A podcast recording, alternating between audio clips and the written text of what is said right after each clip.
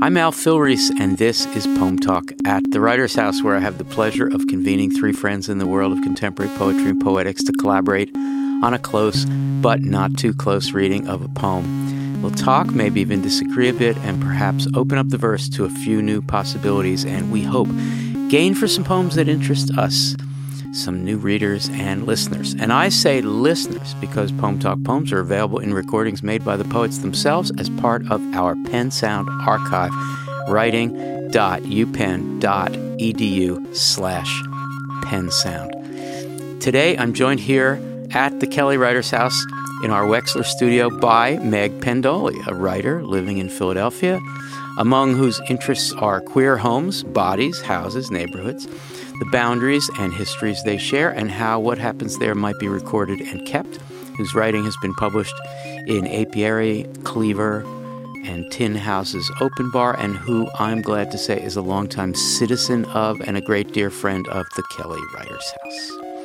And by Husna Hashim, the 2017 18 Youth Poet Laureate of Philadelphia author of the poetry collection Honey Sequence, a student here at the University of Pennsylvania whose residence is West Philadelphia by way of Gaithersburg, Maryland, who has participated as a poet in, among many other venues, the Brave New Voices International Youth Poetry Slam Festival, the Muslim Congress Conference, and the Free Library Teen Poetry Slam, where she received first place honors and whose work has appeared in Rookie Mag, Kid Spirit Online, New Moon Girls Media, the Kenyon Young Writers Anthology, and Voices of the East Coast Anthology, and others. And by Mark Nowak, poet, cultural critic, playwright, essayist, professor, author of, among other books, Coal Mountain Elementary, one of my favorite books, Mark, and Shut Up, Shut Down Poems and Revenants, one of the very few contemporary artists who has found a way to recontextualize working class consciousness and activism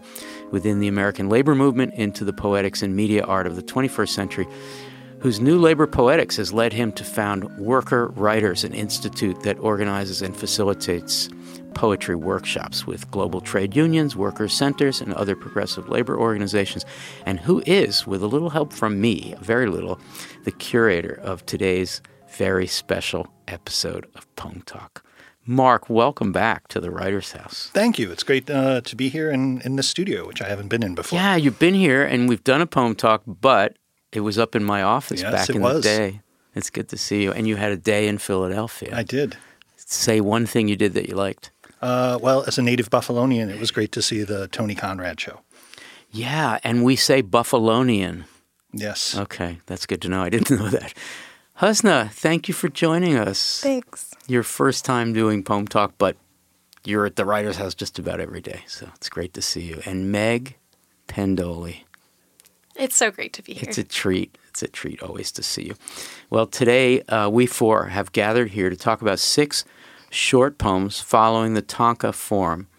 The six poems were composed by three poets, two tankas each, by Christine Yvette Lewis, by Lorraine Garnett, and Davidson Garrett.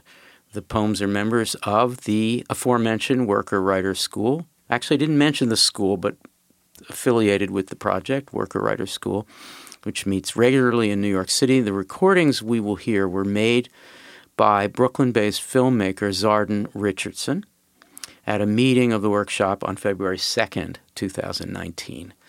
And with our program notes at Jacket 2 magazine, we will make available the films, video, and audio of the three poets performing their poems. For our podcast, of course, we'll listen to audio only copies of the recordings Zarden made. So here now are, in order of appearance, Christine Yvette Lewis, Lorraine Garnett, and Davidson Garrett reading two tankas each. Barstow Road.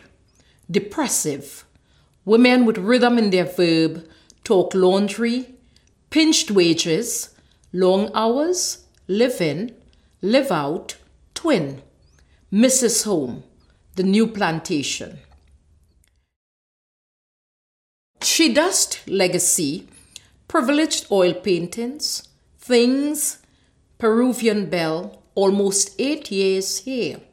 This house, no room for her except work.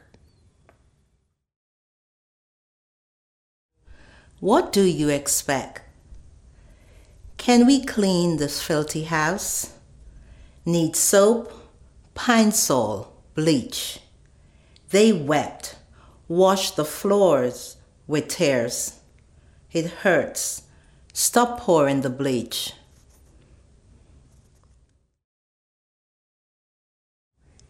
The blind man next door was forced to help clean his house. He measured my ties to see how much I had grown. I was a child, six years old. The mouse in my house is clever and crafty as he darts away, snubbing the yellow cheese bits, waiting for him in the trap.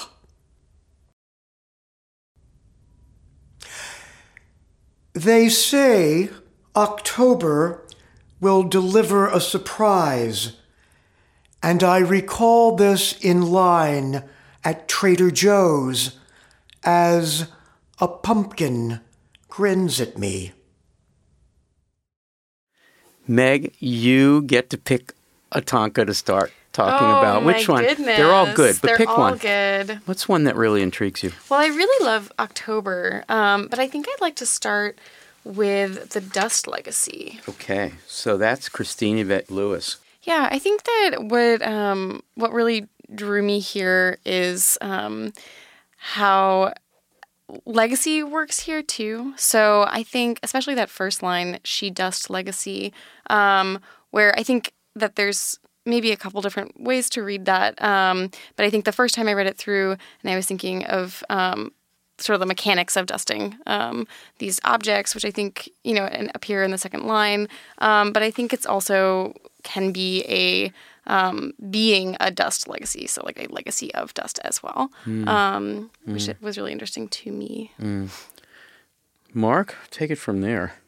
Yeah, I I agree. I, I'm really intrigued by the way things hangs at the end of the second line uh, because the the poem is really so much about the objects, right? The the oil paintings, the house, uh, etc. And that idea of no room for work. It's something that has come up in a, in a lot of the poems that that it's like almost this 24 hour day, especially for the live in domestic workers who, you know, might be called at two in the morning to put a child back to sleep and are taking the kids to school and are up late at night when people come home late to cook another dinner so that there's no space in the house except not for things, but, but for work, for an action. Yeah.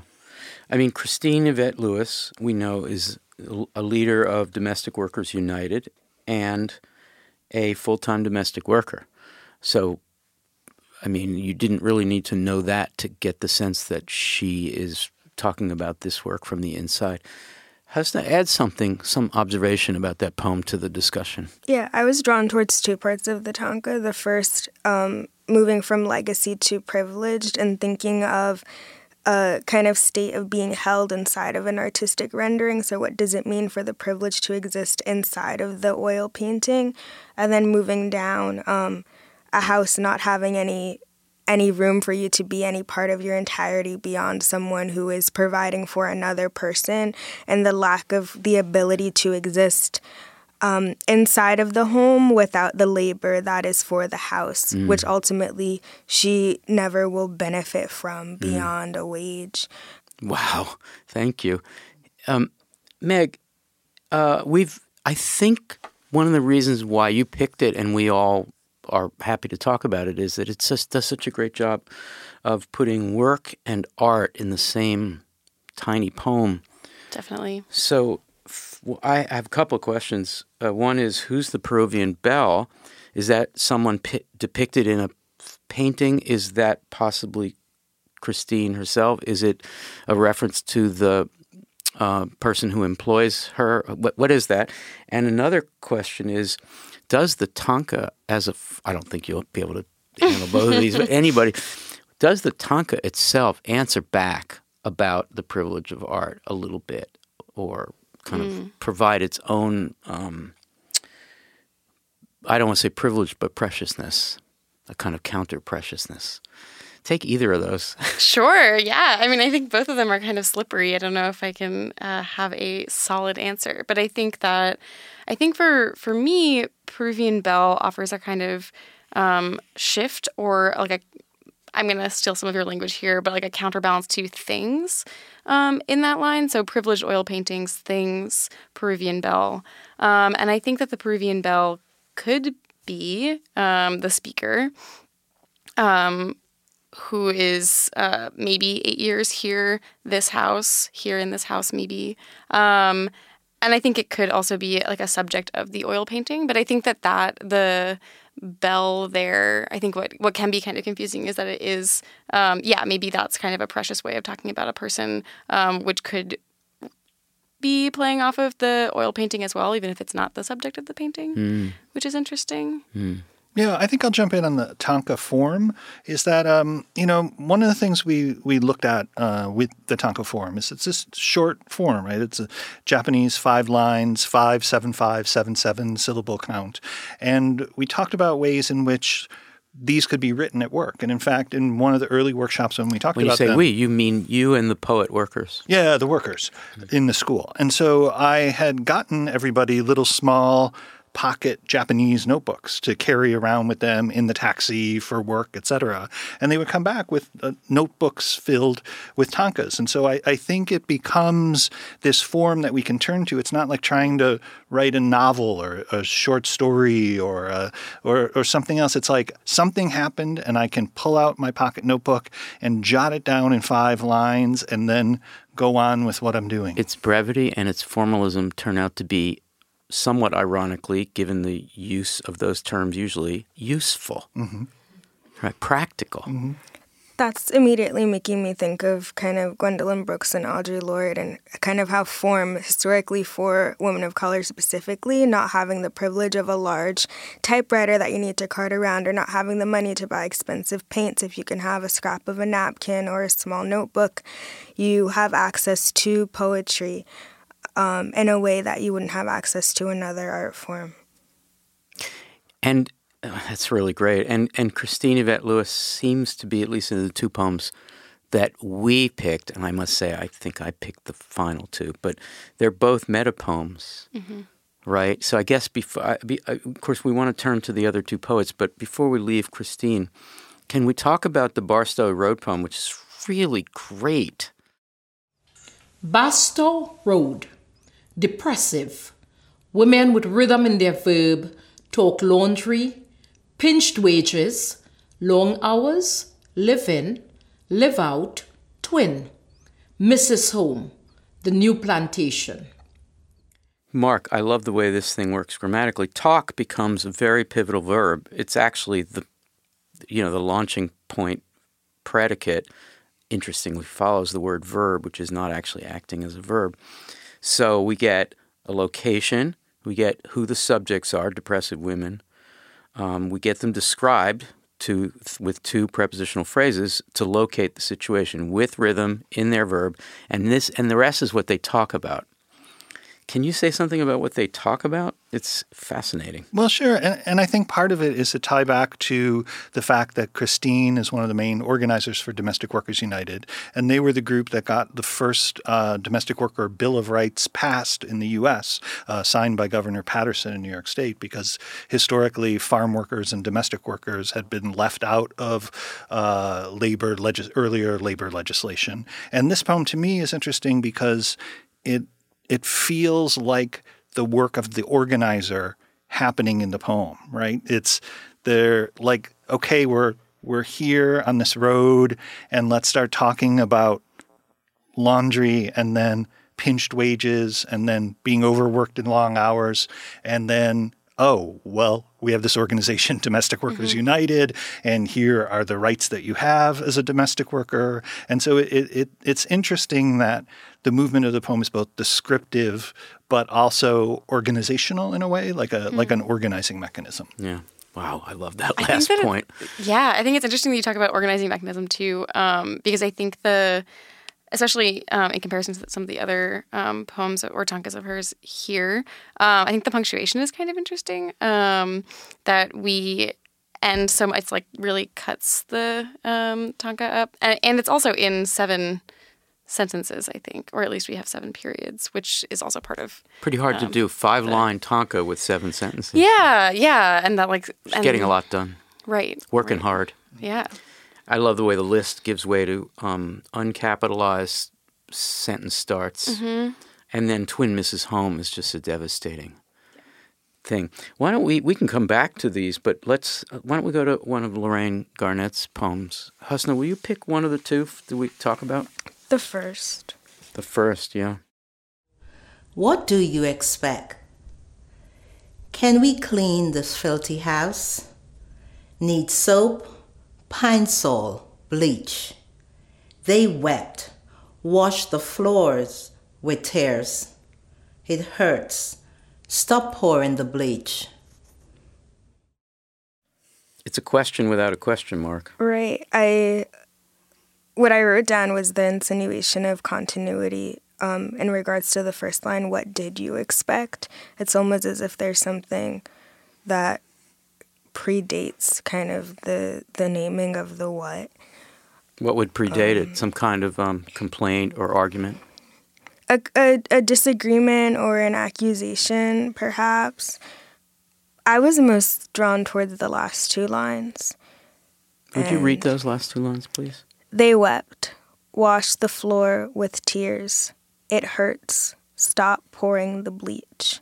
we find out why they wept at the end. It's not the tears of sadness that may be there, but it's the bleach. The burning from the the bleach. But it also made me think of like is it almost as if bleach is coming out of eyes, which like obviously mm. isn't what is happening, but that is what I that's what I thought of. And then also who is stopped being directed towards like it is it an interior direction of like stop? Like i need to stop doing this action that's ultimately harming me?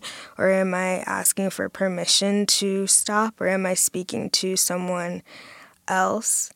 Um, so it's very like insular while being directed towards something.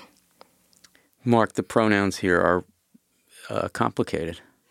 Yeah, they are, but I, I like the address to you in the. It, it opens the poem up. I think in Could that be first us. line. What do you expect? Yeah, and then uh, I was also intrigued by the third line because this there's a sort of a progression from soap to pine sol to bleach. There's like an increased strength. Pine Sol is supposedly like a middle product. ground, Yeah. you know, toxic. Right. So it, it moves up. It's like it's so filthy that we tried soap and then we tried pine sol and we had to end up with bleach because there was there was so much dirt. But is there a difference between the we that ponders whether we can clean the house and the they who wound up weeping over the bleach?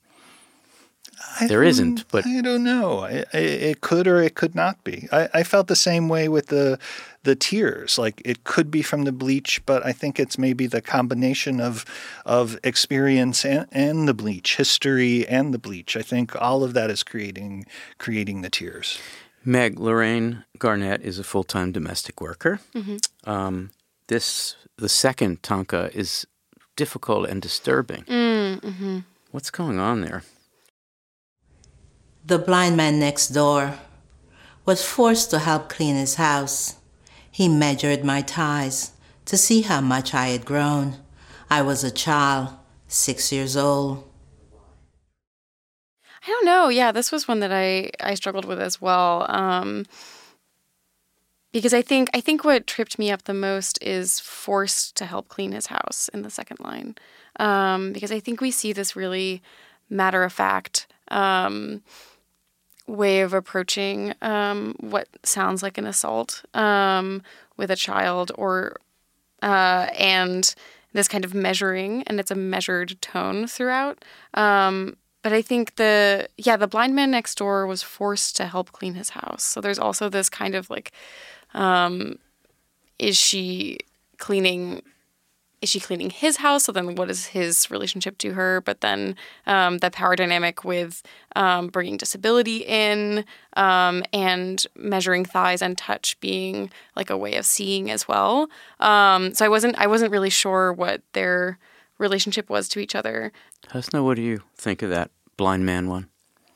I also was tripped up at kind of I guess the like beginning um, lines, but it made me think a lot about the inability to choose what you do with yourself as a child, mm-hmm. and perhaps um, having to work in order to provide for a family or to just be like an active member of a family and not having the right to quote unquote we would kind of understand as a traditional American childhood and the insinuation of abuse or violation being a result of the lack of the privilege to youth and youthfulness. Mm. Mm-hmm.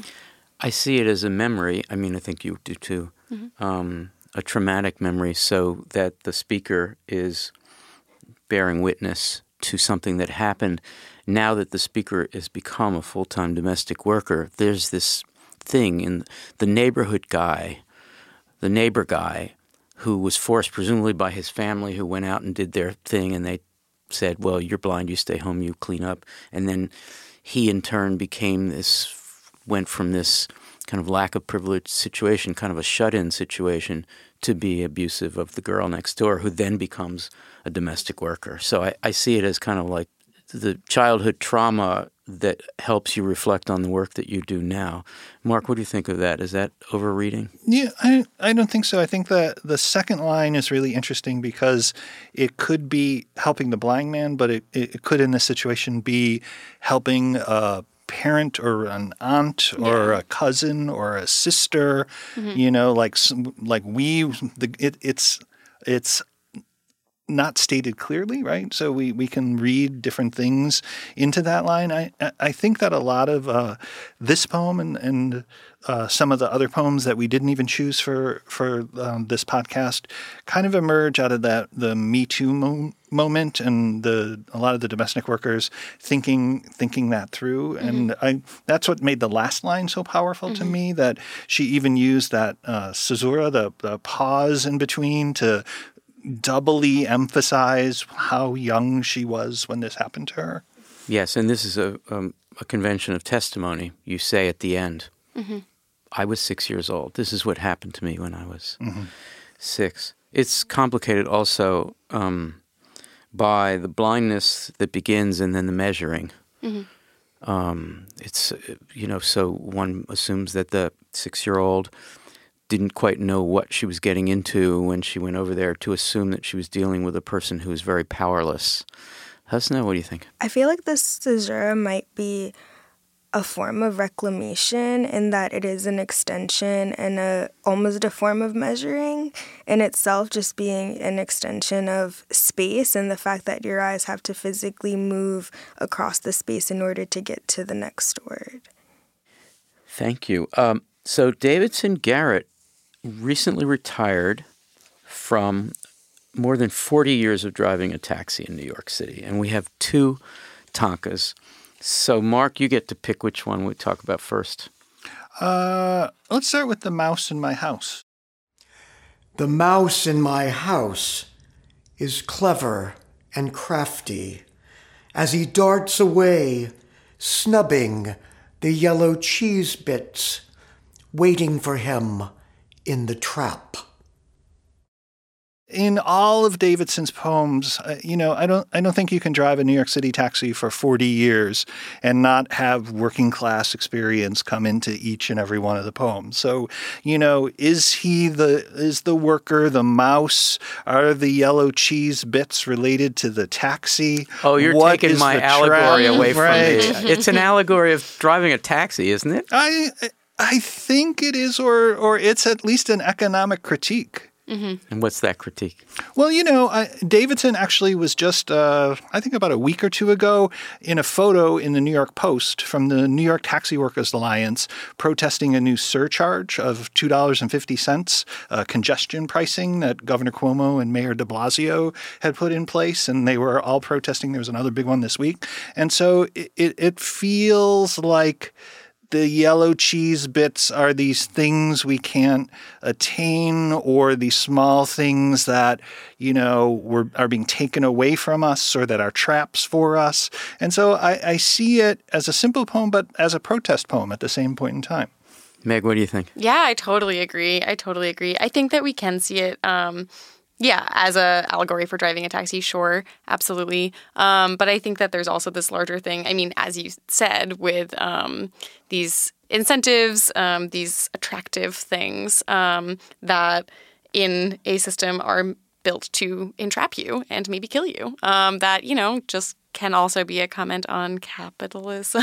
I mean, these dreams of um, getting around and finding finding your cheese bit. Um, yeah, so I definitely saw that as well.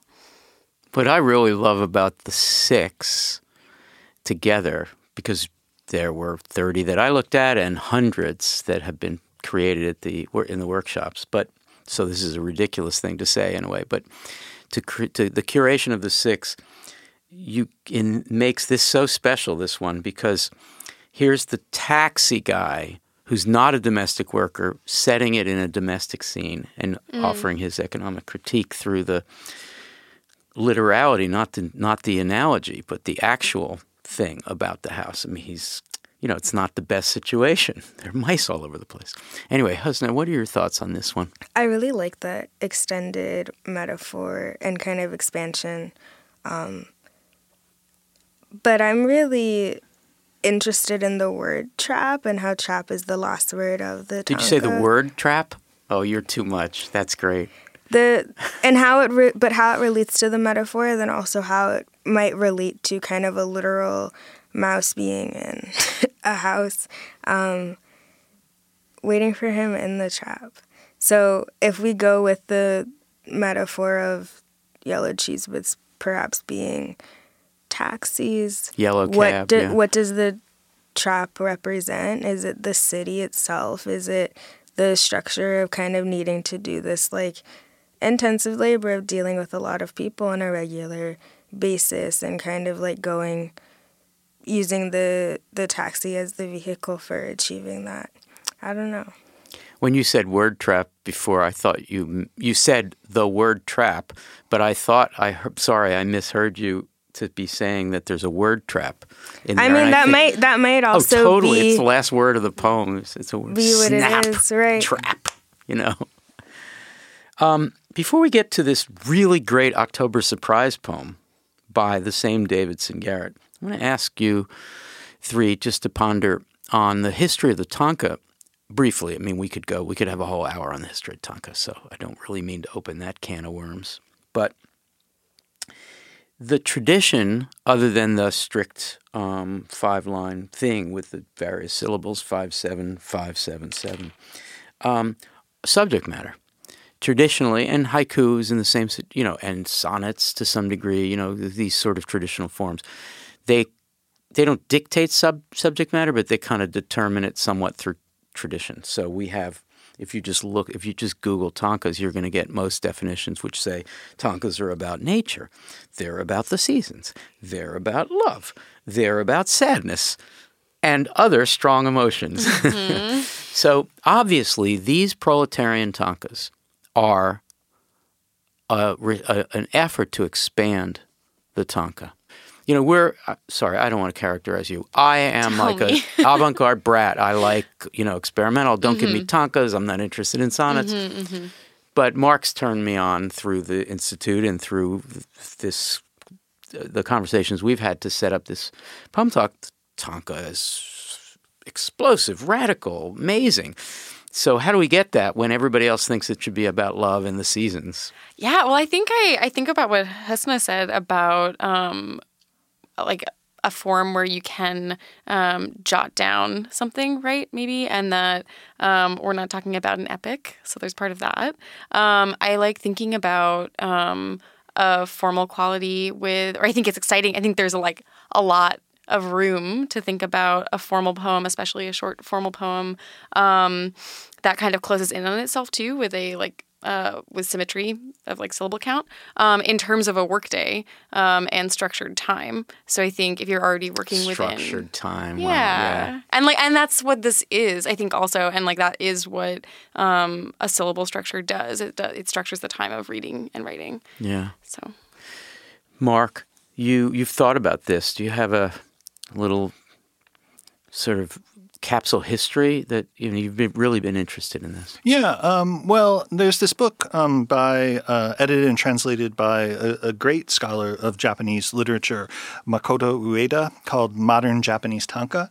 And what I got really interested in reading the introduction uh, to this book is his discussion of how in Japan in the 1920s and 30s and 40s there were these proletarian Tanka societies and left wing Tanka societies, which, even through Japanese poets and translators who I've talked to, that most of this work, probably not surprisingly, hasn't been translated yet, right? And so there's this there's this large kind of working class history, leftist history of the Tanka out there, but we just don't, at least as English reader, English language readers, have have access to it yet. And so it was that little passage in the modern Japanese Tanka book that made me think, well, we should do that. And when I brought it to the all the workers at the Worker Writers School, I said, "Here's a list of things." And they had these societies in Japan, and what do we want to call ourselves? And they all had a big discussion and voted on the Tanka Workers Collective, and they were going to like write tankas. And they wrote many of them wrote 40, 50, 75 tankas. And you know, we have we have hundreds of them that we're hoping to gather together into a, a collection at some point. It might seem obvious at this point in this really good conversation, but let's say it anyway. What could be the natural, rational, obvious, sensible association of proletarianism, of working, and a form that is thought of as ethereal, precious, um, moment in time capturing, preferably at the top of a mountain, you know, or in a field.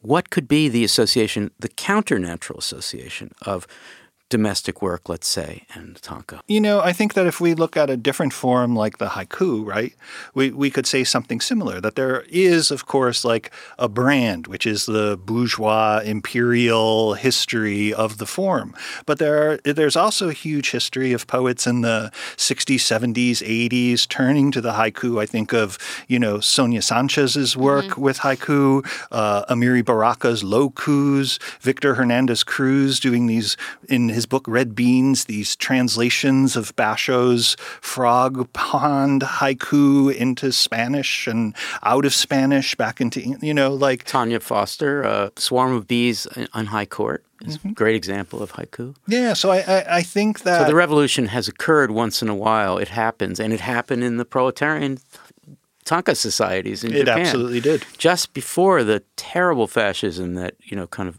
probably shut all that down.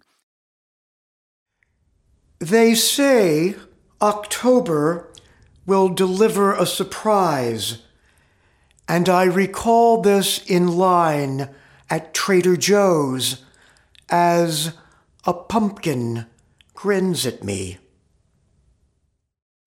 I really love this poem. Um, I really love recalling a surprise also. Like, I know it's recalling someone telling you that there's going to be a surprise, um, but I love thinking of that as um, kind of stealing the or like seeing it as like a manufactured surprise. There's going to be a surprise, and also having this, um, yeah, having this maybe plastic pumpkin um, in this like, commercial setting. Um, sort of nightmarish there. It's kind of nightmarish. Yeah. Can we say for the record what an, what the October surprise is in national politics? The October surprise in presidential, particularly presidential election, there's everybody says, well, barring the October surprise, Wow, right? I didn't know this. Oh, yeah. So the October surprise is the thing that changes the election, that changes the course of the election. Mm. So uh, Ronald Reagan manufactured one with the Iranian uh, hostages against Jimmy Carter. He actually undid the October surprise by delaying the freeing of the hostages till he was elected, or by helping delay it. It's completely criminal what he did. Um, and uh, so the October surprise, and there was an October surprise in the 2016 election, which was the videotape and that didn't seem to do the job mm-hmm. from a certain point of view. But anyway, so if you think about that, he's thinking about the news. This almost feels like a 2016 or a 2018 election thing. I'm standing in line at Trader Joe's. Maybe he's looking at the New York Post, you know, at the checkout line, and they say there's going to be October surprise. Okay, so given that, what that word and does a tremendous amount of work because if the first two lines refers to the political news and changes the whole thing. Like I'm standing in line and recall what? What's what's the how does the and work, Mark? Where do we go from there? Well, I mean, you know, we have this notion of uh, the poem as emotion recollected in tranquility. And here we kind of get the opposite of that because if you've been to any Trader Joe's anywhere in Manhattan, you know it's it's complete complete bedlam. Uh, and so I, I imagine him like, you know, kind of once you're in line, you feel like you've sort of made it through and you can relax a little.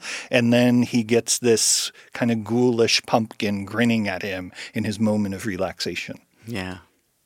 I feel like it's also the dread. I feel like it gets the same weight of dread as you've made it through this ghoulish line, as you say, and then you forget that you um, were supposed to get eggs or milk or something. Like it's it's that same kind of. There's a um, recollection. I recall. Right. Yeah. Yeah. But I like thinking about it, and I hadn't even known this or remembered this. I guess. Um, before now, um, but having the October surprise being a like larger political thing, um, and then having it be in the same space as maybe a space where you would remember that you forgot eggs. I don't know. I like what do you think of this one? I think of recollection as a feeling type of sensation and what does it mean to be in line and be it a political remembrance or a grocery remembrance or you know lack thereof to to have like you said have those positioned in the same space. Um, and maybe i'm curious as to what is the the bodily response to the thought. For me there are two october surprises. One is the political thing they say, the pundits say, there's going to be a big change in the direction of things. And the other is, of course, Halloween at the end of the month, which is what the pumpkin reminds him of. That's the October surprise. Boo! Mm-hmm. Basically. Mm-hmm. Well, we talked about six tankas. I think, I hope that the poets, well, you'll actually get to hang out with them and I will. hear their response to this. We should probably take the crew on the road and, and, and record their responses. But I know that you also came to this discussion with lots of other things you wanted to say, so I invite each of us to say one final thing about anything about the Tankas as a whole, um, about a particular one that you didn't get a chance to talk about more. So, who has a final thought? I can Mark? do one. Is that uh, one thing I wanted to say about uh, Davidson's tanka about the yellow cheese bits waiting for him in the trap? Um, is that I, I, think that in the past couple of years, with the increase in Uber and Lyft drivers, uh, there's been a lot of protests in New York City. Uh, there's been eight uh, driver suicides now uh, because of economic conditions of trying to make a living driving in New York, and so that yellow cheese bits waiting for him in the trap seems like the trap of the gig economy, you know, of these these jobs that can't pay us to live, and uh, and the work that organizations like the New York Taxi Workers Alliance are doing to, to to try to cap Uber and Lyft and get rid of this surcharge in Lower Manhattan and and all of those traps that are around uh, working drivers' lives. Mm. Fantastic, thank you. How's the final thought?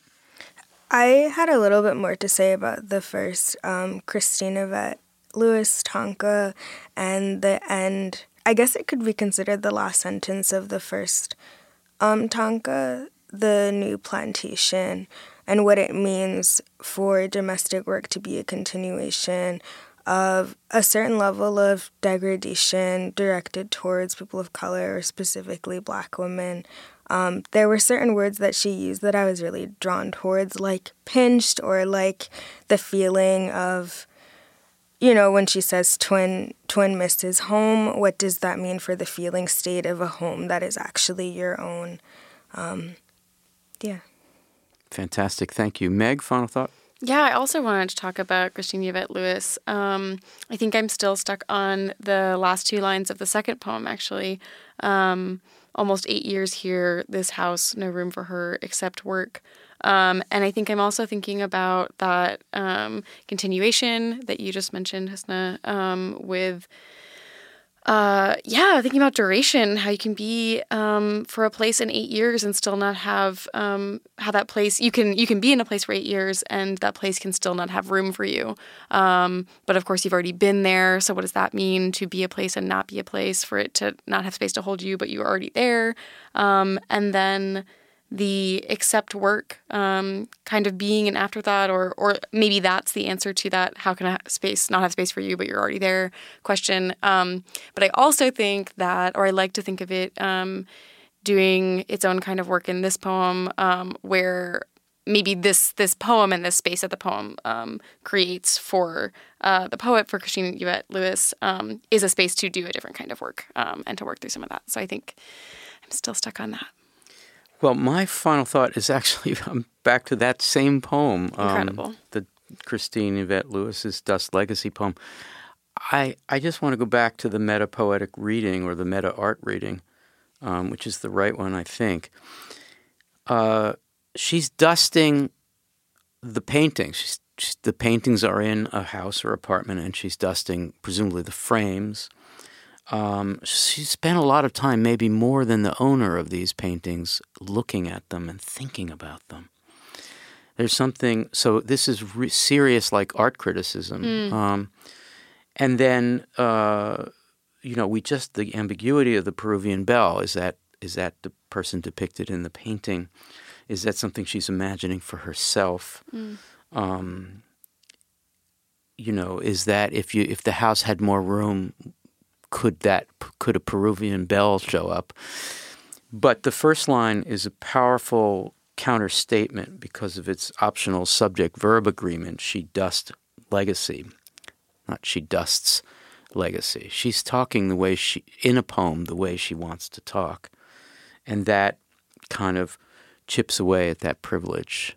She's still going to clean it because I think she likes the painting of the things you know that she cleans. Well, we like to end Poem Talk with a minute or two of Gathering Paradise, which is a chance for us to spread wide our narrow hands, Dickinsonian hands, to gather a little something really poetically good to hail or commend someone or something going on in the poetry world.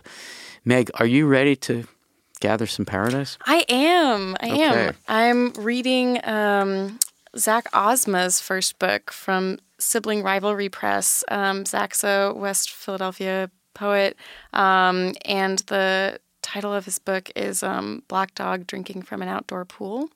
Um, it's really excellent, a lot about uh, grief and coming up with a new language to um, think through grief and trauma. I think it's really great. And say or spell the name of the poet. Sure. Um, Zach, so Z A C H, and mm-hmm. Ozma, O Z M A. Fantastic.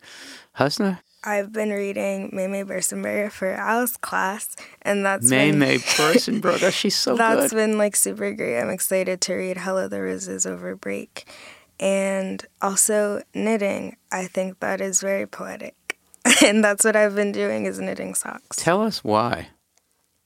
Not why you've been knitting, but why it's poetic. I think the kind of physical movement of weaving and what that means for disjointedness or discontinuity or disconnection to have kind of a final product based off of a single strand that's very, very long of um, yarn, and also kind of having to read patterns and learn patterns, and patterns being very poetic in the sense that they don't really make sense. It's a code. I mean, when I encountered you in the kitchen, you were you were doing it and you were looking at your phone which had the pattern in code and I didn't I don't know anything about this so I thought you were reading some kind of weird avant-garde poetry and getting into it and, it was, and she was, was. and she was as a matter of fact Mark gather some paradise uh, I thought I'd just read one uh, tanka from this modern Japanese. Yes, say again. It's Maeda, right? Spell yeah, it? Makoto uh, Ueda, U E D A. U E D A. And uh, this is a, a, tanka from someone named Toki Zenmaro that we talked about in the, in the classes. We're poor because we don't work. We'll be poor even if we do. We'll work anyway. And the title of the book? Modern Japanese tanka. So uh, my gathering paradise has to do with this. Really, the the, the inspiration of this particular special uh, episode of Poem Talk, um, and that is the worker writers at workerwriters.org. If you're looking for them on the web, uh, founded by our pal here, Mark Nowak. Um, and I hope that everybody will go to workers workerwriters.org and find out about the organization. Um, there are they're involved in a network of such groups and supporters. I'll name a few, and then I just want to quote from the about page so people know about it. Among their sort of networked partners are the uh, Domestic Workers United, the International Brotherhood of Electrical Workers, the Ju- Justice for Domestic Workers, the J4DW, uh, the National Domestic Workers Alliance, the PEN American Center, and they have provided you space. Is that correct? Yeah, they've been super supportive of the project now in its uh, eighth year in collaboration with PEN America. And they so they give you space and some other help. Yeah, we do uh, events at the PEN World Voices Festival every year. Right. Uh, they help with some uh, grants and other things like that for the workshop. So Yeah. And uh, before I read the uh, a sentence from the about page, I guess I guess it's a .org, so it's a nonprofit organization, and it could always use support. we can always use support. I just thought I would say that. Um, so, from the About page, uh, these workshops, so the workshops that Mark and others host pretty regularly, always in the city. Uh, well, we've done them in the city, but all around the world as well the UK, Amsterdam, South Africa, Panama. What a project. These workshops create a space for participants to reimagine their working lives, nurture new literary voices directly from the global working class, and produce new tactics and imagine new futures for working class social change. So that's fantastic. And that is all the uh, Grinning Trader Joe's Pumpkins we have time for on Poem Talk today. That was supposed to be a laugh line. Did I not that get that right? They're scary. They're scary. Okay, I'll do another one. No, the other ones are not funny either.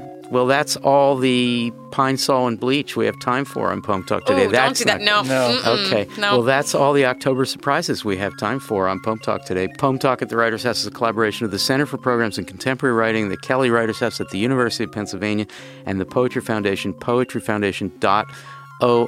Thanks so much. This was so much fun to my guests, Meg Pendoley, Husna Hashim, and Mark Nowak, and to Poem Talk's directors and engineers today, Zach Carduner and Leah Baxter and Annie Fang. Although Annie showed up a little late. Hi, Annie. Thank you for what you're doing anyway.